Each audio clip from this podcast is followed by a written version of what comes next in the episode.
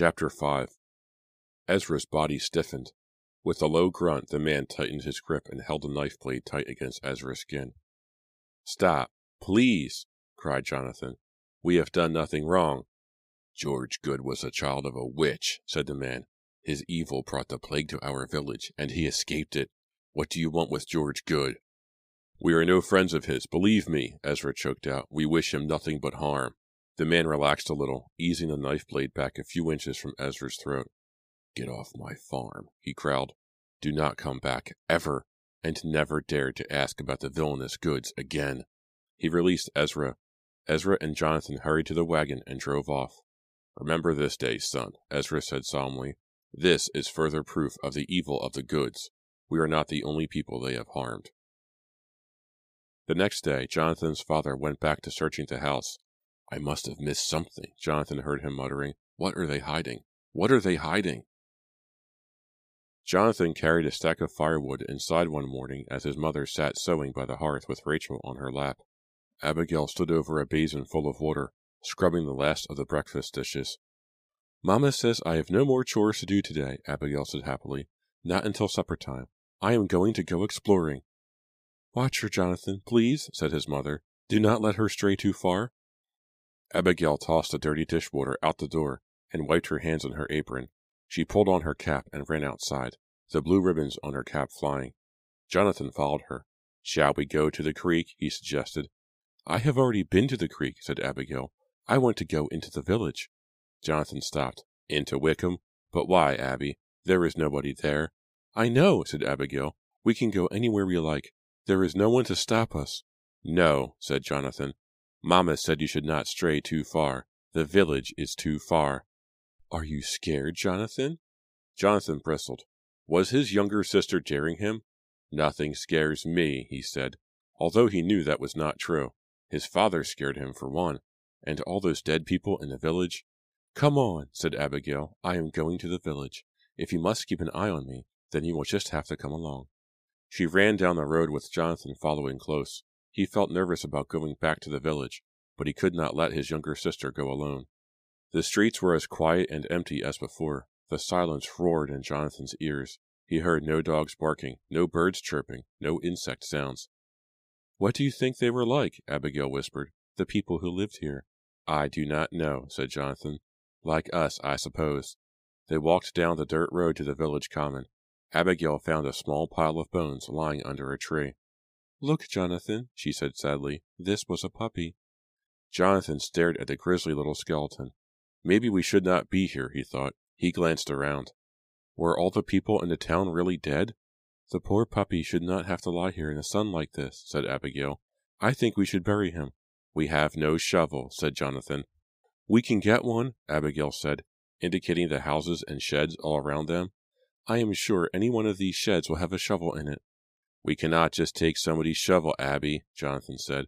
Why not? Abigail demanded. It is not stealing. They are dead. Yes, Jonathan thought, they are dead, and their bodies are still sitting inside these houses, just as this puppy's bones are lying out here in the sun. Jonathan shuddered. He did not want Abigail to go into one of the houses to find a dead person. I will get a shovel, he said. You wait here. He walked up to the nearest house. Maybe the house where the puppy had lived, Jonathan thought. It was a little wooden cottage, only two rooms. Abigail stood right behind him as he gingerly pushed open the door. I told you to stay by the tree, Jonathan said gruffly. I want to come with you, she said. I am too scared to be alone. Jonathan sighed and took her hand. It was dark inside the cottage. Jonathan's eyes took a moment to adjust to the darkness. Abigail clutched Jonathan's sleeve. They stood frozen in the doorway. Then Abigail whispered, Go get the shovel. Jonathan stepped carefully across the room. He opened a cupboard beside the back door of the cottage. Inside the cupboard, something gleamed white with two dark and empty eye sockets glaring out. A skeleton. Jonathan leapt back. Abigail screamed. The skeleton shifted. It toppled out of the closet and clattered to the floor. Jonathan leaned over it, panting, trying to slow the frantic beating of his heart. Then he started backing away. Wait, Abigail whispered. I see a shovel in the cupboard. Jonathan forced himself to glance back into the cupboard. He saw the shovel, but he did not want to get it. Get it, demanded Abigail. She gave him a shove. He stepped carefully around the clutter of bones on the floor. all that remained of the skeleton. Then, holding his breath, he snatched the shovel and ran out of the house. He was glad to be back outside in the bright sunlight. He followed Abigail to the tree and dug a little hole. Then he laid the puppy's bones in the grave. Abigail stood beside him with a branch in her hand. Dominatio per malum, she chanted solemnly, waving the branch over the puppy's grave. What does that mean? Jonathan asked. I do not know, said Abigail. Those are the words on that sparkly thing that Papa wears around his neck. Jonathan knew the words too. The silver pendant with four blue stones had always fascinated him. He had once asked his father what the words meant, but Ezra refused to tell him. Squinting against the bright sunlight, Jonathan covered the bones with dirt. Then Abigail planted the branch in the ground as a marker. They were late for supper that evening. Ezra was already seated at the table, with his usual preoccupied expression. Jonathan entered the kitchen first, and Ezra barked at him. Where have you been? Outside, was all Jonathan said. Abigail came in next, and Ezra smiled. She went to him and gave him a kiss. He played with the blue ribbons on her cap. You are keeping an eye on your sister, I hope, Ezra said to Jonathan. Yes, Papa, Jonathan replied quietly. He revealed nothing about going into the village. He knew it would make his father angry. Abigail kept it a secret, too. A few days later, Jonathan saw Abigail skipping past the barn, heading for the road. Alarmed, he chased after her. Where are you going? he called. To the village, she replied without stopping. He took her hand and pulled her to a stop. You cannot go, he said sternly. I am supposed to be watching you. You can watch me in the village, she replied impatiently. Jonathan sighed and followed after her. That day they found the skeletons of two small animals, possibly a cat and a chipmunk. Abigail insisted on burying them too. I am going to come back as often as I can, she told her brother as she stuck a branch in the ground by the tiny graves. I will find all the poor dead animals and bury them all. The next time Abigail set out for the village, Jonathan didn't try to stop her. He knew it was useless. He was getting used to the village and all its death, and didn't even mind the awful silence so much any more. Then, one day, when they were playing in Wickham, Abigail came across the remains of a little girl. The skeleton wore a rotting blue dress that once must have been pretty, and a cap like Abigail's. I think we should bury her, said Abigail. She deserves a proper funeral as much as an animal does. We will need a coffin, Jonathan said. We cannot bury a person in the dirt like a dog or a cat. Yes, agreed Abigail. You go find a box, and I will look for a place to bury her. Jonathan crossed the village common and entered the tavern to search for a girl-sized box. He found a wooden crate. It was a little short, but it would have to do. He hoisted the crate onto his shoulder and carried it outside to Abigail. He didn't see her by the meeting house where he had left her. Abigail, he called, immediately worried. No answer. After setting the crate on the ground, he walked down the road. He heard high-pitched giggling behind the village magistrate's house. Jonathan peered around the side of the house. He uttered a low cry of surprise when he spotted Abigail. She was playing with another little girl. Jonathan stared at the little girl, startled to see another living person in Wickham. She was skinny, with long blonde curls poking out from under her cap, and gray eyes. Where on earth had she come from, he wondered. He started toward his sister. Abigail, he began. At the sight of him, the other little girl darted behind a tree. You frightened her, Jonathan, Abigail scolded. No need to worry, Hester, she called to her friend. It is only my brother. But the little girl did not come out from behind the tree. She must be afraid of boys, Abigail said. She hurried behind the tree to look for the girl. A second later, Abigail reappeared bewildered. She is gone, she told her brother. She disappeared, and we were having so much fun together. Abby, who is she? asked Jonathan. She told me her name is Hester, Abigail answered. She is very nice. Where does she live? Abigail shrugged. She did not say, but I hope she comes back. It was so pleasant to have someone to play with. Jonathan wondered who this playmate could possibly be. Did she live in Wickham? Could there still be living people in the village? What a mystery. The next day, as Jonathan was digging a grave for a baby, Abigail had wandered off to find a stick for a marker. When Jonathan finished digging the hole, Abigail still had not returned. She may be playing with her friend again, Jonathan thought. I think I will watch them for a few minutes and see what I can learn about that strange girl. He crept over to the big house, but the girls were not there. He found them playing in a graveyard. Ducking behind a grave slab, he leaned against a cold stone and spied on them. Hester twirled around and laughed. She had a pretty, bell like laugh, Jonathan thought. Just then, Hester took Abigail's hand, and the two girls wove a path through the gravestones. Hester stopped before a hole in the ground.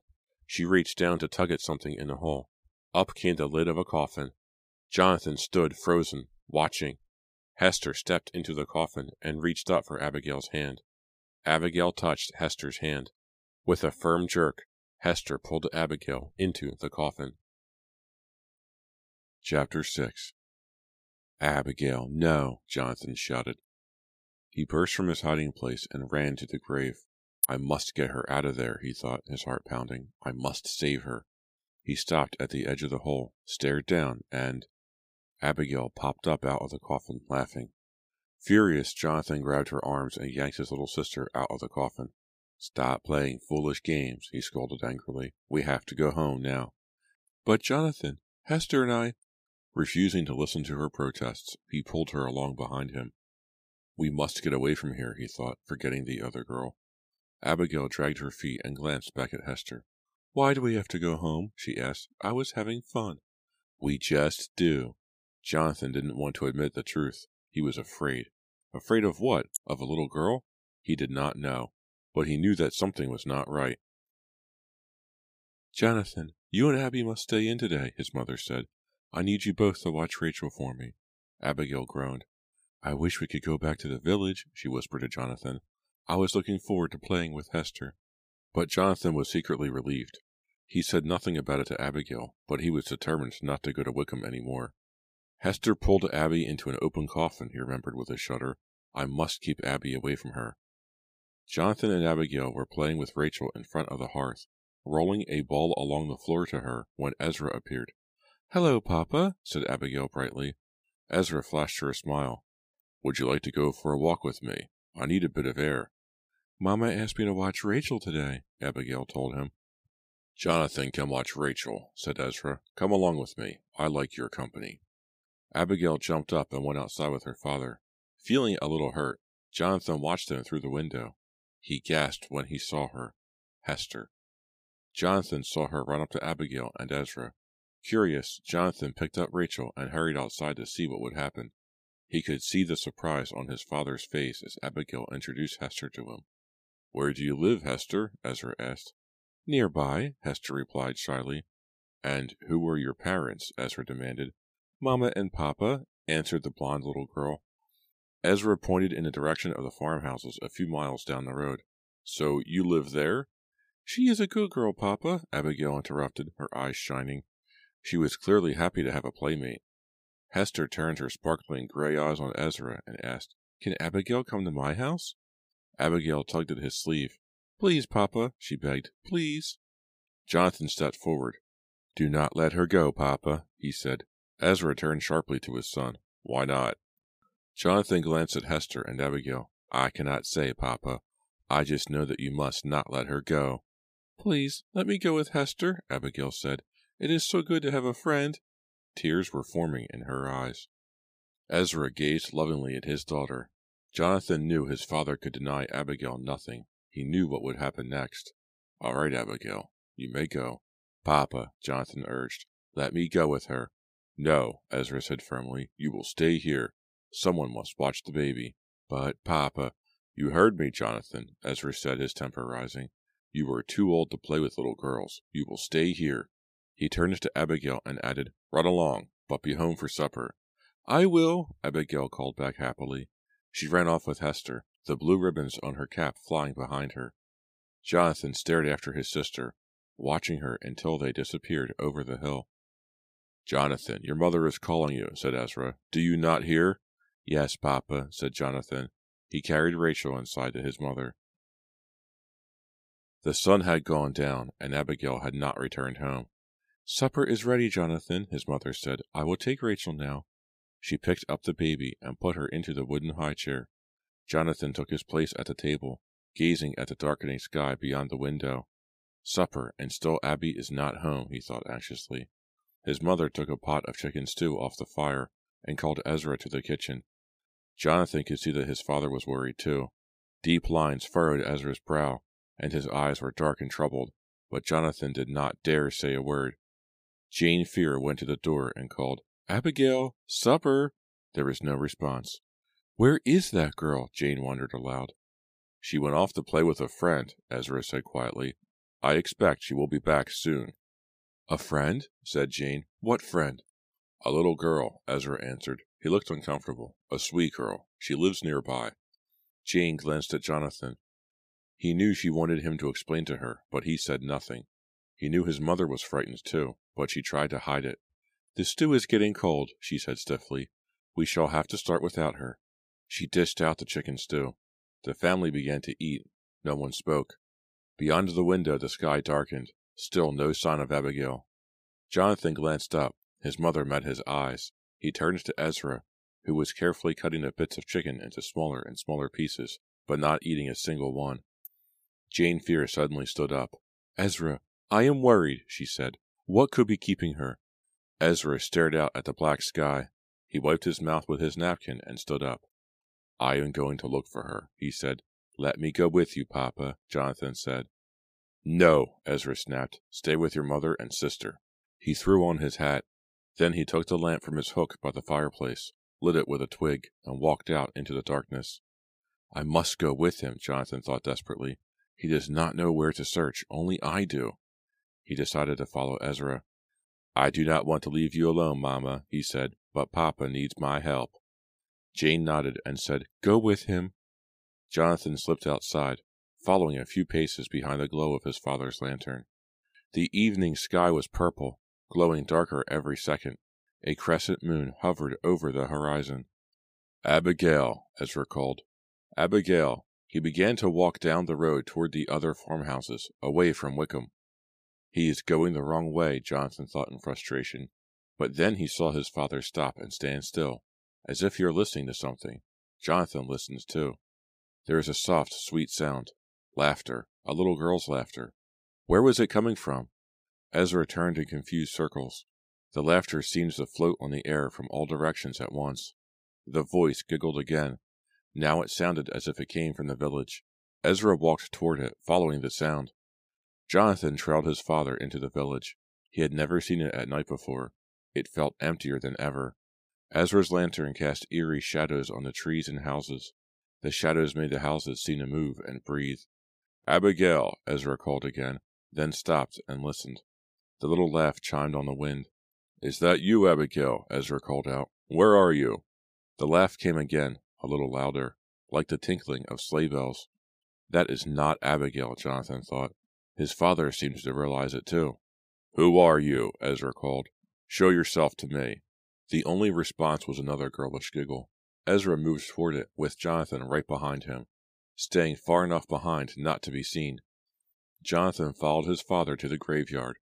Ezra stumbled among the crooked gravestones, the little laugh teasing him, taunting him, leading him farther into the maze of headstones. The lantern flashed a ghoulish yellow light on the gray markers. Abigail, Ezra cried, his voice cracking now, please come out. Ezra stopped again to listen, but this time there was no laughter. Jonathan crept up closer and stood right beside his father. Ezra did not notice. Ezra was standing at the foot of a grave. He held the lantern out so it illuminated the name on the marker. It read, Hester Goode. Jonathan could hear Ezra gasp. Goode. Did the marker really say Hester Goode? Then a light breeze blew, and on the breeze came the sound of a voice. Not laughter this time, but words words spoken in the same girlish voice that had led them to this spot. Can Abigail come to my house? Hester! Hester's grave. Hester was not living, Jonathan realized to his horror. Hester was dead, but still she called. Can Abigail come to my house? Still she called, called from the grave. Abby's little playmate, giggling and calling from the grave. Can Abigail come to my house? Slowly, Ezra moved the lantern to the right. His hand trembled. He nearly dropped the lantern as it cast its light on another grave, freshly dug, with a new headstone. The light fell across the inscription on the gray stone. It read, Abigail Fear. No! Ezra tossed back his head and howled. The lantern slid from his hand and rolled into the dirt. Ezra dropped to his knees, still howling. Abigail! Abigail! he cried over and over, clawing at the dirt, trying to dig her up. Shuddering in terror, Jonathan bent over his father, reached for his father's heaving shoulders, and tried to stop his father's mournful cries. Ezra pushed him roughly away. The breeze blew again, and with it came the laughter, and the taunting request, Can Abigail come to my house? Uttering animal cries, Ezra tore at the dirt with his fingers. Desperate, Jonathan began to dig too. Ezra made no move to stop him now. It was a shallow grave. Jonathan's fingers soon touched the smooth, polished wood of a coffin. No! Ezra shrieked. No, please, no! With a grunt, he shoved Jonathan out of the way and tore open the lid of the coffin. There lay little Abigail, her eyes closed, her lips white, her face a pale, bluish mask. She was dead. Curse them! Curse them! Ezra screamed. The Goodes will pay. They will burn again. Then his expression changed. The hatred melted into grief and horror. He lowered his face to his hands, sobbing, Abigail, Abigail. Jonathan choked back his own tears and helped his weeping father to his feet. Holding each other and sobbing, they stood motionless in the silent darkness. Hester Goode's gleeful laughter surrounded them, ringing in their ears. No matter how they tried, they couldn't stop her gleeful chant. Abigail came to my house. Abigail came to my house. Part 2 Western Massachusetts, 1743 Chapter 7 And ever since that day, our family has been cursed. The Goodes will not let us live in peace. That is why we must find them and put an end to this horror once and for all. Jonathan Fear stopped outside his sister Rachel's bedroom door to listen. Their father, Ezra, was putting Rachel to bed. Every night, Ezra told his daughter a bedtime story, but instead of reciting a fairy tale, Ezra told her the story of the family curse. Some bedtime story, Jonathan thought sadly. I am surprised it does not give her nightmares. I do not want to go to sleep, Papa, Rachel said. Please, let me stay up a little longer. It is still light out. No, Ezra replied firmly. Get into bed and stay here this time. I mean it. Jonathan smiled as he heard this. Rachel always hated going to bed before everyone else. But Jonathan does not have to go to bed, she whined. Jonathan is almost eighteen, and you are a little nine year old girl, said Ezra. I do not want to hear any more about it. Shut your eyes. Good night. Jonathan hurried down the hall before Ezra came out of Rachel's room. He did not want his father to catch him eavesdropping. It has been six years since we left Wickham, Jonathan thought. Six years since Abby died, and Papa is more obsessed with the Goodes than ever. Jonathan ran his index finger along the freshly painted wall of their new house. The third house in six years, Jonathan thought bitterly. Papa promised this would be the last move. We shall see. Every time we move, he says he is positive he has found the Goodes, but still, we have not found them yet. Jonathan started down the stairs, his black shoes loud on the wooden steps. He wore white stockings with buckled shoes and dark green knee breeches. His shirt was white cotton with a plain ruffle. His mother no longer made his clothes. She had no need to. All the Fears had their clothes made by a seamstress now. The Fears had grown rich in the last six years. Whenever they moved to a new town, Ezra brought with him some goods, tea, spices, fancy silks, to sell to the townspeople. His instinct for selling was uncanny. In each town, Ezra knew exactly what the people would need. Thanks to his ability, the family was now quite comfortable, but their new wealth had not brought Ezra peace. As Jonathan reached the bottom of the stairs, he heard a knock at the front door. I will answer it, Mamma, he called. He could hear her in the kitchen unpacking. Jonathan opened the front door. There stood a very pretty girl who appeared to be about sixteen or seventeen years old. She had smooth brown hair, pulled back into a knot at the nape of her neck. She wore a simple green dress with white ruffles at the neckline and the sleeves. She gazed at Jonathan with lively brown eyes and smiled. Good evening, said the girl, dropping into a quick curtsy. She held a round dish covered with a cloth in one hand. My name is Delilah Wilson. I live on the farm down the road. Please come in, offered Jonathan. I know you moved in today, and I thought you might like something more with your supper, Delilah said. She held out the round dish as she stepped through the doorway. I have brought you an apple pie. Jonathan took the pie and thanked her. It was still warm. Please come into the parlor, Miss Wilson, he said. I will tell my mother and father that you are here. I know they would like to meet you. He showed Delilah into the parlor and took the pie into the kitchen to his mother. How kind of her, Jane Fear said. Go get your father. We can have some pie and invite our new neighbor to share it with us. Wiping her hands on her apron, she hurried to the parlor to meet Delilah. Jonathan knocked on the door of his father's study. Come in, his father called gruffly. Jonathan opened the front door.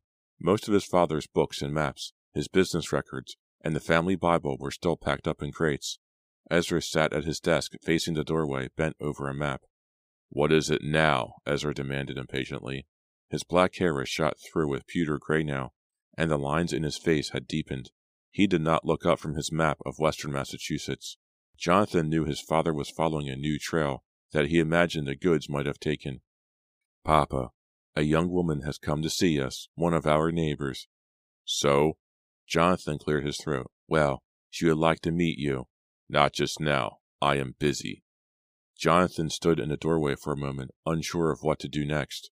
The silver pendant his father always wore flashed in the candlelight, the blue stones gleaming. Ezra said, Close the door behind you.